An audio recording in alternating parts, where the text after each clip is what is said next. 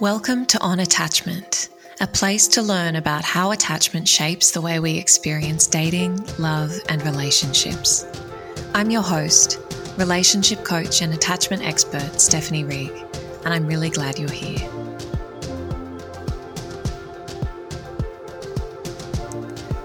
Hey, everybody, welcome back to another episode of On Attachment. Today, we're going to be diving into five tips for processing and navigating a breakup. So, not strictly an attachment focused episode today. Obviously, breakups affect all of us at different points in life, and they are universally hard. And so, you know, after attachment stuff, breakups are one of the topics that I get asked a lot of questions about, and that a lot of people really seek out and need support with. So I'm hoping that in sharing some of these tips for, you know, how to process and navigate a relationship ending, um, that this will be helpful for a lot of people. Before I dive into that, I just want to remind you that my signature program, Healing Anxious Attachment, is reopening for enrollment in less than 10 days. So, very exciting. Um, I've been going through the testimonials that have been coming through from the first cohort of students who went through the program. And honestly, I have been so humbled by the feedback and the transformations that people have experienced. People who, you know, in their words, have found the course life changing, that say they've had, you know, major breakthroughs, that they have more control over their emotions than they've ever had before in their lives, that they feel like they can self soothe, that they can really talk themselves off a cliff when their anxiety ramps up. Really incredible, life changing stuff in only six weeks.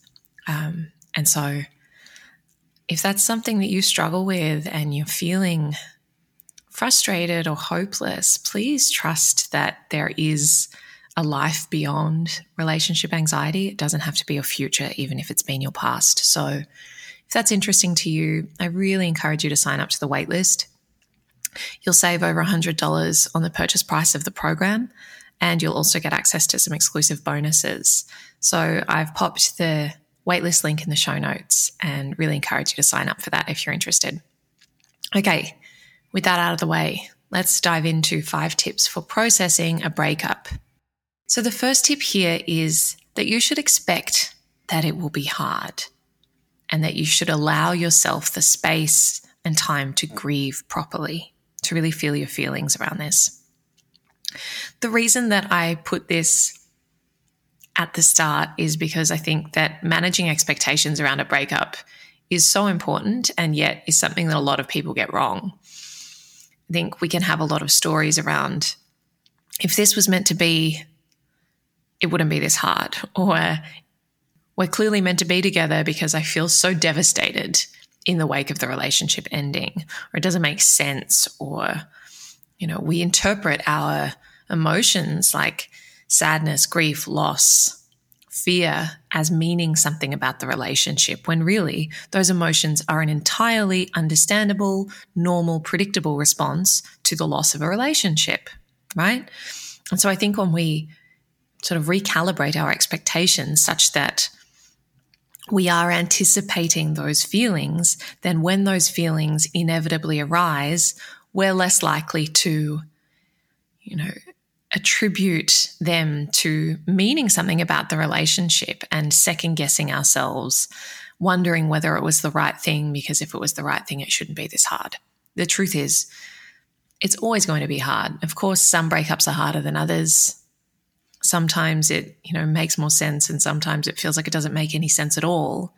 But it will always be hard right? There is a sense of loss there. The relationship becomes almost like its own person or its own entity. And when that ceases to exist you know that's there is a real grieving process there. So just validating yourself for feeling all of those perfectly normal things rather than, you know, panicking about those feelings. I think that we have such a collective aversion to feeling difficult feelings that we quickly want to problem solve them and find ways to opt out of them. And that's really not in service to your processing and healing. Okay, so my second tip here is don't isolate yourself.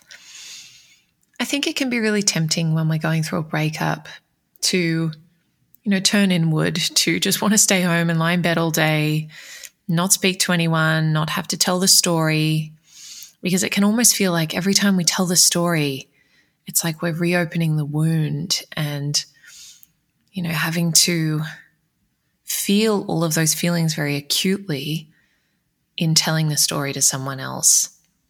And that can feel very overwhelming, and we can have a lot of resistance to that.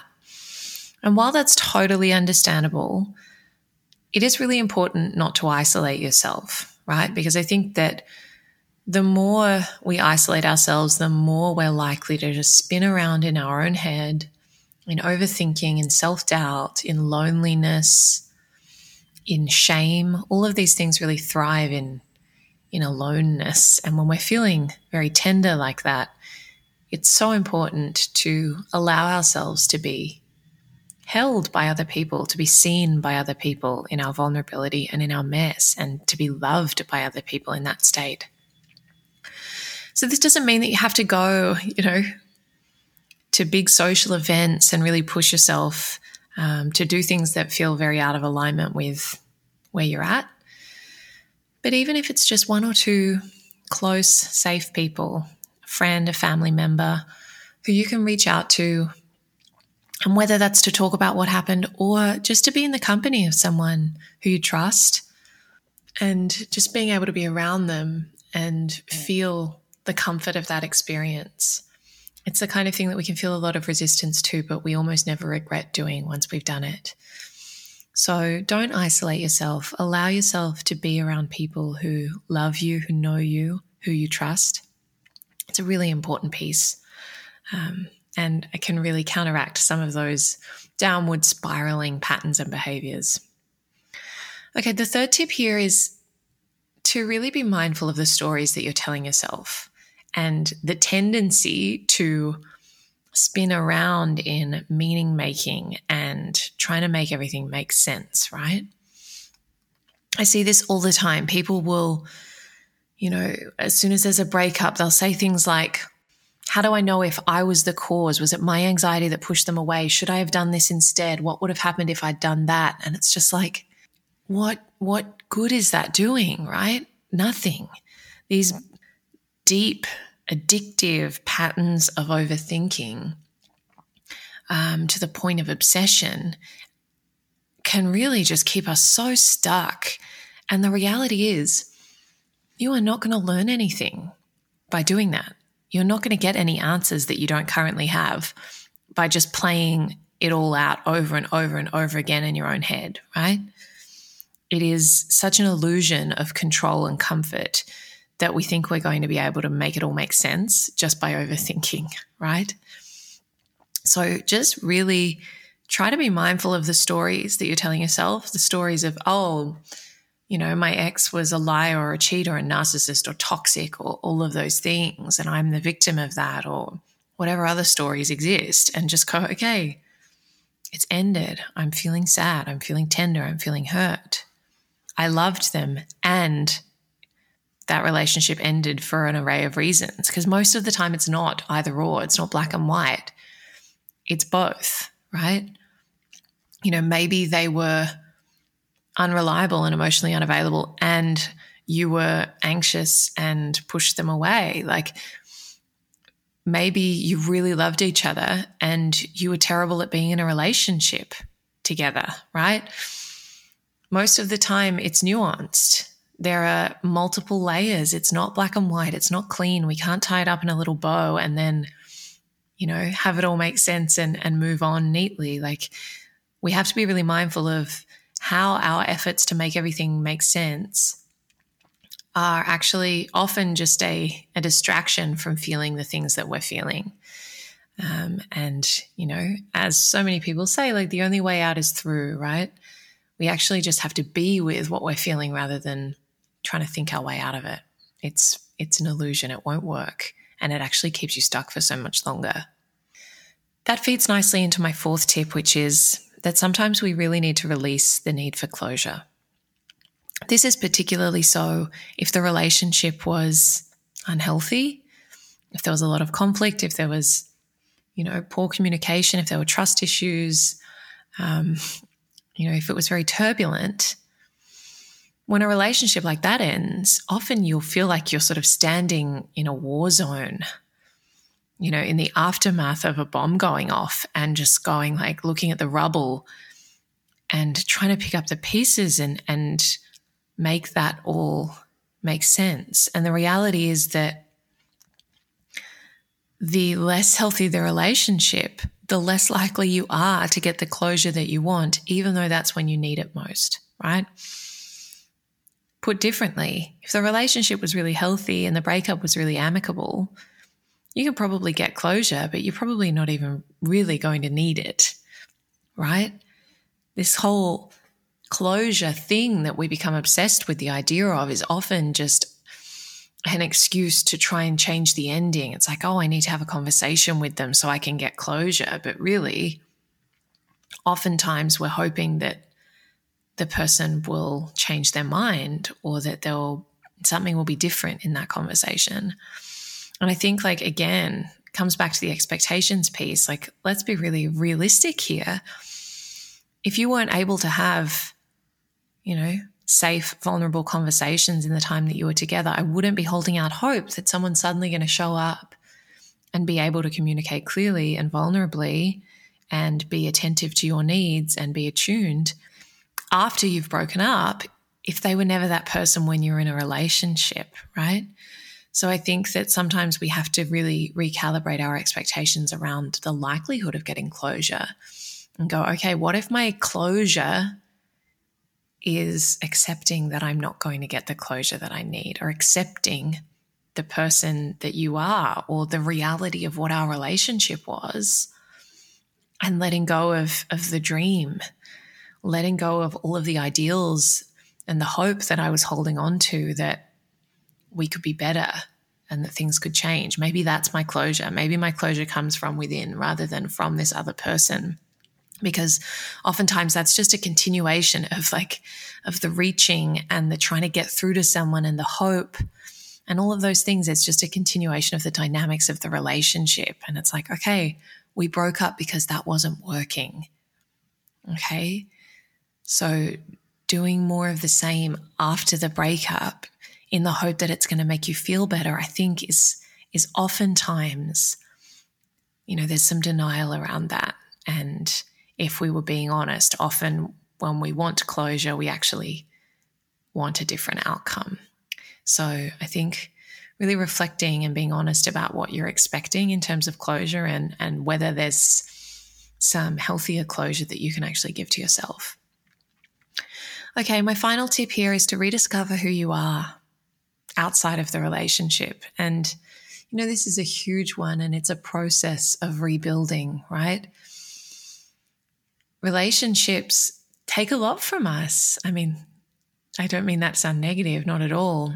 They give us so much, but we we do give a lot of ourselves to the relationship and to the other person and you know something i hear all the time from people is the hardest part is like not having someone to like text about something funny that happens in my day or all of the rituals that we had together that now have evaporated um, the person who i like go to that restaurant with or watch that show with all of those little mundane things where we have to you know anchor back into who am i and what do i enjoy doing and how do I want to spend my time and what do I want, you know, my day to day life to look like? So I think that, you know, turning the focus back inward and going, okay, I've got some rebuilding to do. And can I find, you know, curiosity and enjoyment in that process rather than approaching it from a mindset of lack and loss, right? And part of why I've put this as the last step is that it's almost it almost is like a, a chronological kind of five steps, right? Um, because there is a grieving that will happen before this rediscovery and this rebuild, and that's okay. But eventually, we do want to get to the place where we can go, okay, like, who do I want to be? What do I want my life to look like? And trusting that, you know, going through that process and really committing to your own, you know, self discovery and, and evolution and blossoming is going to stand you in such good stead for your next relationship because you're going to be meeting that person, whoever that person might be, from a place of, you know, wholeness and fullness um, and vitality and, you know, having this really vibrant life that you're proud of rather than, you know, sitting in lack and loss and feeling like you're not enough without another person. You know, how can you become the kind of person that your dream partner would be attracted to? And I think that, you know, figuring out what f- the fullest expression of, of you looks like is a really beautiful part in that journey. So, being really deliberate about what do I want my life to look like and feel like? What do I want my life to feel like? And how can I curate my days and weeks and months to really embody that which I value in myself and in others and what I want my life to to be like. So rediscovering who you are is is a really beautiful part of breakups and is almost like a a blessing after a breakup because it invites us to reflect and and be more intentional about our lives rather than falling into what can sometimes be complacency when in relationship. Okay, so those were the five tips for navigating breakups. I really hope that this has been helpful for you and if you're going through a breakup at the moment, I'm sending you so much love.